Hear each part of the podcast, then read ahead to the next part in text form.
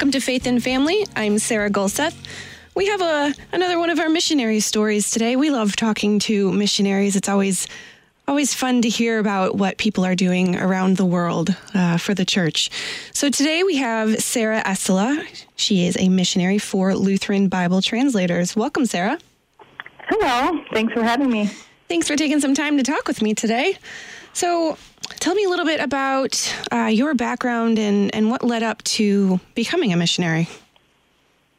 Okay. Um, it actually goes back to my junior high days. Sure. Um, my my sister had gone off to college, and she had gotten the mission bug, I guess. And through her her influence, she kind of started talking about it with our family, and one thing led to another. And when I was in, well, my summer between seventh and eighth grade, my parents, who worked with high school students, um, they were asked to lead a mission trip to India with a bunch of youth, and they asked if I wanted to go with them. They didn't really have a place to put me during that summer, and so that they were going to have to get creative. And it sounded really interesting, so I took them up on their their offer. That's wonderful. So this this started a, quite a long time ago for you. Yes, yep. And then I think I had such a great experience then. It changed my view completely of the world and how big it was mm-hmm. and how much was out there and what Christians were like in other parts of the world that it just I just planted that seed to want to know more. And I was reading biographies, Christian biographies, and mission speakers came. I wanted to hear them, and so it grew that that interest in mission work beyond, I would say, the borders of the United States. And I really started thinking about possibly serving in an international context. Sure. So then then you and, and your husband are serving right now in well, in Ghana, back in the states for the moment, but but your husband or you have served in Ghana. So then um, did did this happen before you were married, after you were married? What's what's the story with with that? Well, we um, both were interested in missions when we went to college. My husband had had, I would say, a similar experience. He had gone on a trip to Russia right when the you know communism was falling, and he went and played basketball hmm. against like Russian national teams, and he said they totally were getting demolished by these teams. Hmm. But through that experience, they would get to share their faith. They got to pass out Bibles, and that made a huge impression on him because there was this vacuum in the culture. And he said, especially the really old women who had known Christianity and had had the Bible in the past, they were weeping as they received a new copy of a Bible because they hadn't had one in their possession for so long. And that made this impression on him on how precious God's Word was um, to people and that there were people in parts of the world that didn't have that, have access to it. And so then when we went to college, it's not every day that you meet people that share an interest in missions. And I think God just brought us together. He happened to be going on a, a college trip during um, January term to India, and I was I said, "Oh, I've been to India," and I I believe that was our first conversation, and we just talked and talked and talked, and found out we were interested in missions, and it just kind of went from there. Sure. So then after college, was mission work an immediate thing for for both of you or or was it more of a, a quote unquote normal family life before before the mission work really started? We really had our eyes set ultimately on doing some sort of mission work. Mm-hmm. So he had gotten a degree in communications with a minor in biblical languages. I had done nursing, thinking that was a very practical mm-hmm. way that I could serve. Yeah. and and then it was just trying to find those niches. But we did want some experience in the united states especially with my nursing. So when you graduate from college you do a lot of book learning you get some clinicals but you don't get the depth that you need. Sure. so i got a nursing job to kind of gain that experience. Um, he was thinking um, continuing education in some way. He decided to go to seminary, and I think from the very beginning we were talking with the seminary about a possibility of. They, they kind of knew we were interested in an international kind of placement. We were also talking with Lutheran Bible translators. We mm-hmm. had met a really good friend, um, David Federwitz at mm-hmm. um, Concordia in Wisconsin, and we had talked to his mom, who was mm-hmm. speaking on behalf of Lutheran Bible translators, and she just kind of linked that idea of well, if you really love na- um, languages and you're good at linguistics and learning languages, why not translate the Bible? Definitely. And we both really valued God's word and thought, how can you grow your faith without God's word? How can you mature as a Christian? And that kind of always was there, even as we explored various options. Yeah, and we've had Elvina Federwitz on. Um, okay, in, in the good. Past. Yeah, and her and the stories are just fascinating that, that she can tell from her time. Oh yeah, mm-hmm. she really has the experience. yeah, it's it's just wonderful talking with her yeah. and, and, and with you and, and all of these experiences that, that people that don't ever leave this country or, or don't have the experience mm-hmm. of, of being a missionary. Um, you know, you, you have all these unique experiences that are just fascinating to, to learn about. Um, so then, well, so then you are you're working as a nurse, and and your husband Nathan is is doing seminary work. Yeah. Um, where did it go from there? Um, I think it finally came down to it. We were considering different options, and in the very kind of in the end, we just kept praying about it and praying about mm-hmm. it. Not sure. It, we felt like we had several very good options, and I think as we look at our journey like how do we how did we end up in Ghana mm-hmm. in the remote village?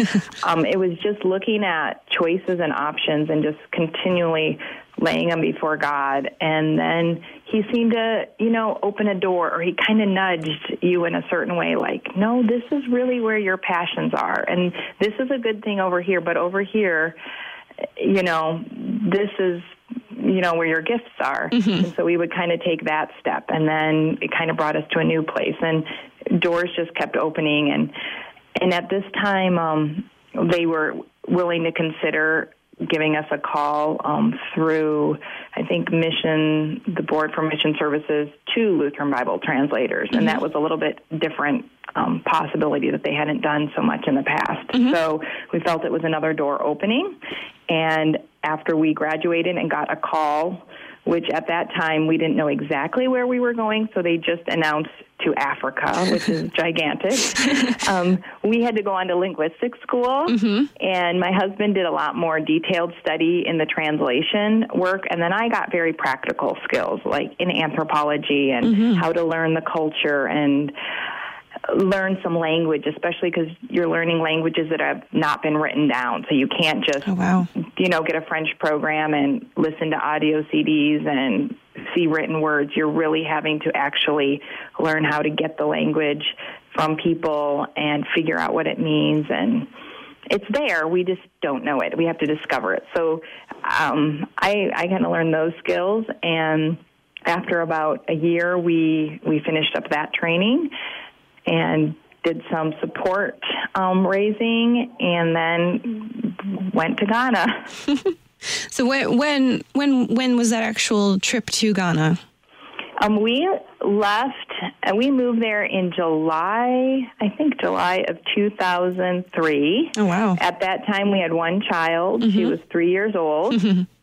And we were kind of in a remote setting and we i just when i think about what our experience was i'm like why in the world did i do that or why would anybody do it but it's just like we there were some other missionaries there that did some orientation for us but unfortunately um this couple the man got really sick and he could not take us that last leg to mm-hmm. our village oh. um Naswan and so we like kind of drove up to our house at dusk and we saw our house and like within 30 minutes it was dark and we didn't have electricity in oh our my. house and we didn't know anybody or anything and it was we I didn't sleep very well that night. Oh sure. Those those are the experiences that when you're when you're in them it's really uneasy but when you look back on them it's just you know that's yeah. just what life was like and somehow you got through it yeah exactly and and it was good i mean i think that that's just the path of like all that unknown mm-hmm. and yet god is with us yeah. in all those times and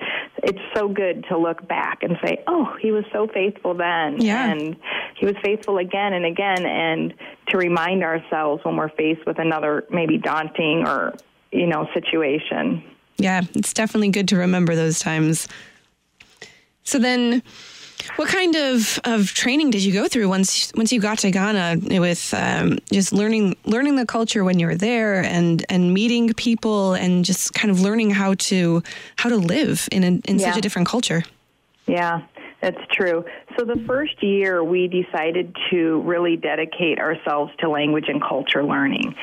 And Unfortunately, um, it didn't go very well. It was oh, so no. challenging. It, it, it's in theory, it seemed so easy, and we had had these classes, and it just never seems to work out that way. Mm-hmm. Um, for one thing, I was pregnant early on, oh. and I had a lot of um, just morning sickness, but I happened to get malaria quite a few times. Oh no! And just that, like cycles of sickness, and not even.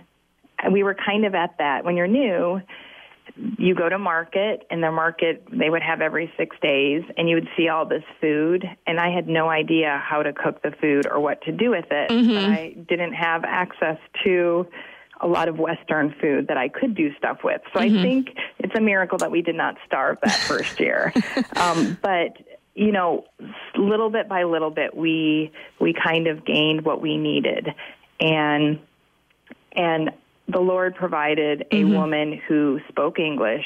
This was one of the challenges for me in the village was there was a lot of young men mm-hmm. that spoke English and my husband could interact with and communicate with, but there was only one woman at that time who spoke English in our village and that I could have conversations with. But she was so gracious and I could ask her questions and she just helped me out enough that I can start I could start making head headway. Mm-hmm. and that it was just such a precious relationship. And so she started helping me find the way and she was able to say hey what uh, you need to try this or you need to do that. And she would go to market with me and help me start learning what I was seeing and what I could do with different things. So we learned a lot of um for me probably learning how to cook a little bit was a big thing. Mm-hmm. Another thing that sounds really crazy, but I think is a huge hurdle, is we had a person that came to our house to help us, like, you know, with a little bit of cleaning and just, I mean, a few things. I'd never had anybody work for me like that mm-hmm. before. Mm-hmm. And it was this huge hurdle. Mm-hmm. And then I was trying to homeschool my daughter, you know, when she became four. Um, she just she needed something to keep her busy also. Mm-hmm. and so she ran around with friends for part of the day and then i was trying to homeschool her and that was all new. So it was a lot of hurdles and i think just learning how I, we were going to be a family in that culture and what our rhythms were going to be and how are we going to get food on the table and and where were our relationships? Who could we trust? And it it was so much harder. I mean, when I think about it, I talk about it, it seems easy, but it it wasn't easy. It was oh sure just a day by day um, challenge. And and then we were also negotiating the project. So in the midst of that, we were starting to set up how will the Bible translation project work. There's a lot of um, foundation that has to be laid before you can actually get to the work. So all that's kind of going. We're just new people, naive to the culture, naive mm-hmm. to the work, and it's God's goodness got yes. us through. Yes, definitely. How did how did the villagers welcome you um, and and help you help you? I know you talked about the the one woman, but were there any other people or any other um, events or anything that that kind of helped you fit in with the culture a little bit better? Yeah, um, the village was great. I think the whole Komba people and the Komba community was outstanding. They were so gracious to us and put up with all our blunders and I mean all the ways I know we insulted them, not meaning to, but you know, right. you something in your culture and it's offensive in theirs, mm-hmm. whether it's like we had to learn not to use our left hand. Mm-hmm. You know, they weren't just little things like that. They just were really gracious and forgiving. And so a lot of the church leaders were really good at taking us around, meeting people.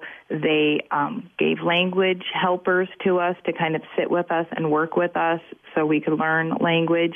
There was um, they invited us and tried to include us in cultural events so we could learn more. Mm-hmm. I, I know our, my language helper came to my house one time at four in the morning. my husband was going to stay with our daughter, and he said you have to go to a a komba funeral.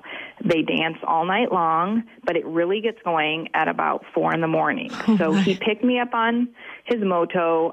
He took me on this bush path to this village. And so I could be part of this you know event. Mm-hmm. and so I got to go. I got to dance with the women and see what they do and how they how they really celebrate at funerals mm-hmm. and you can't you can hear about it and someone can tell you but there's nothing like being there and they took the time and made a way for me to be a part of it so i feel they went above and beyond to make it work out for us Sure. So daily life obviously is going to be very, very different in a in such a different culture.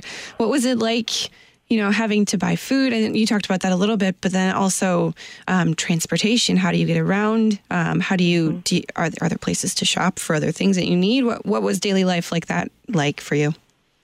Okay, well, we we lived about four hours away from a a nice city where we could buy a lot of things like fruits and lots of fruits and vegetables mm-hmm. and canned goods and probably more meat and everything.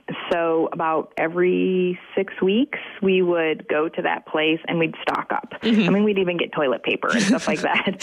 sure. And then we would load up our car. We did have a vehicle, and we'd bring it back, and then we'd kind of live off of that. I mm-hmm. learned a lot of tricks on making extending the life of my vegetables mm-hmm. because that was not very as accessible in the village where I lived. Mm-hmm. And so we would just plan these trips, which would usually be a couple days, um, see some friends that lived in that town, do our shopping, come back. And then when we were in the village, every six days they had a market day, and we would plan. I mean, the whole village life centered around that. That's when people from neighboring communities would come to town and they would share the news.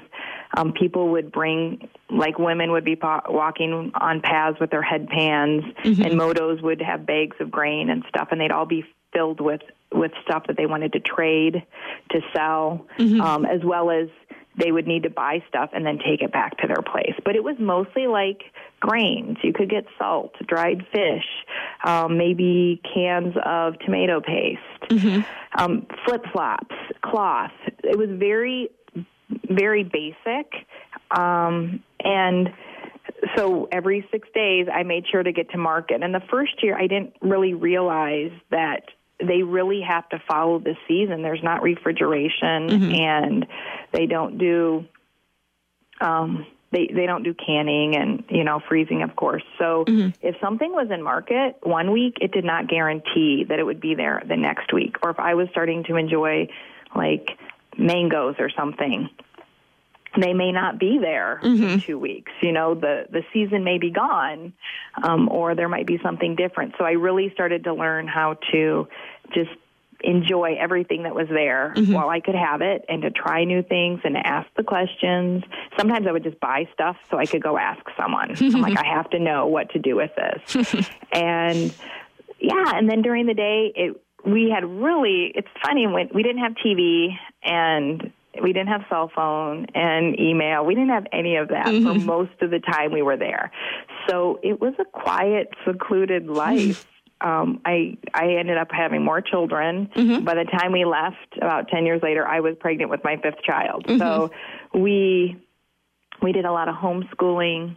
Um, I would do that quite a lot during the day, and we had some really nice, sweet rhythms. And then to kind of break up the monotony at night, we started family family nights. So Friday would be like movie night, and Sunday would be game night, and we would just do different things to make each night special because we we couldn't go places. There weren't a lot of people to visit mm-hmm. in the evening, and this this just kind of made our days special and helped us bond as a family. Sure. So, what what did the kids like to do? What were their favorite things in Ghana?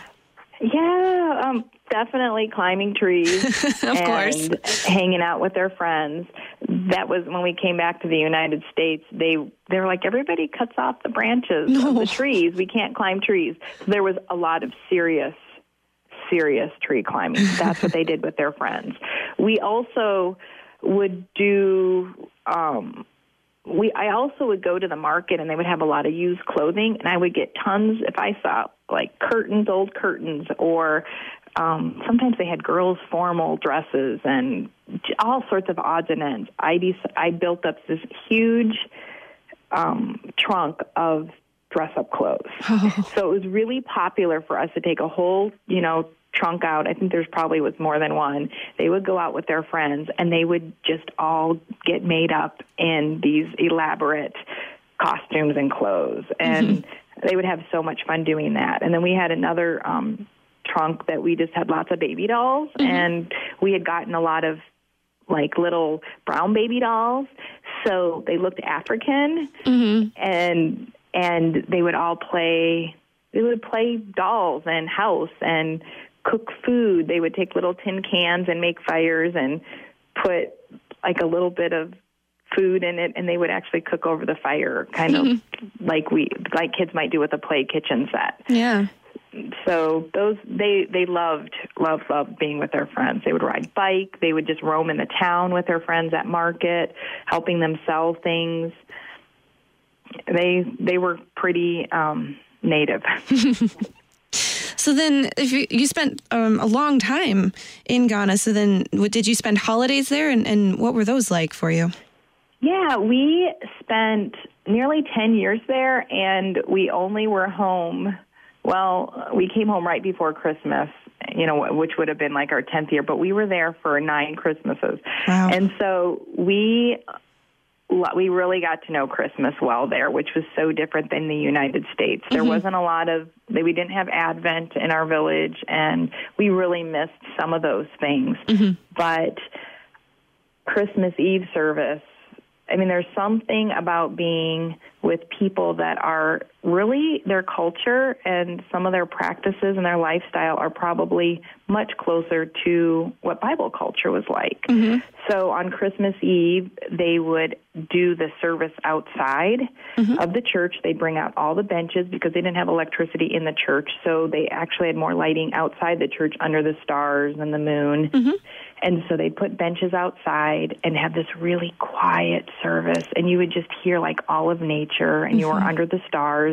And I would think, wow, this is what it was like to be with the shepherds, you know? Mm-hmm. This was kind of how it was, their quiet night that got, you know, a surprise with the angels. Mm-hmm. And then the next day, um, the all the Christians or all people would make a lot of food and they would go and greet their neighbors with the food. They would send food to everybody's house. So instead of like we have a big feast where everybody comes to our house mm-hmm. and they just make a whole bunch of food at their house and send it to everybody else's house.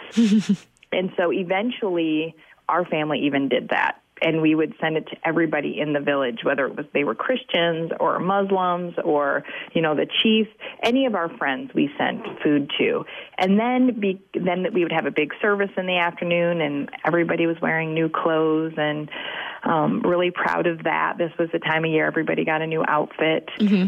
and then and then we often in the late afternoon we would go to um, meet with some other missionaries and then kind of have an American Christmas.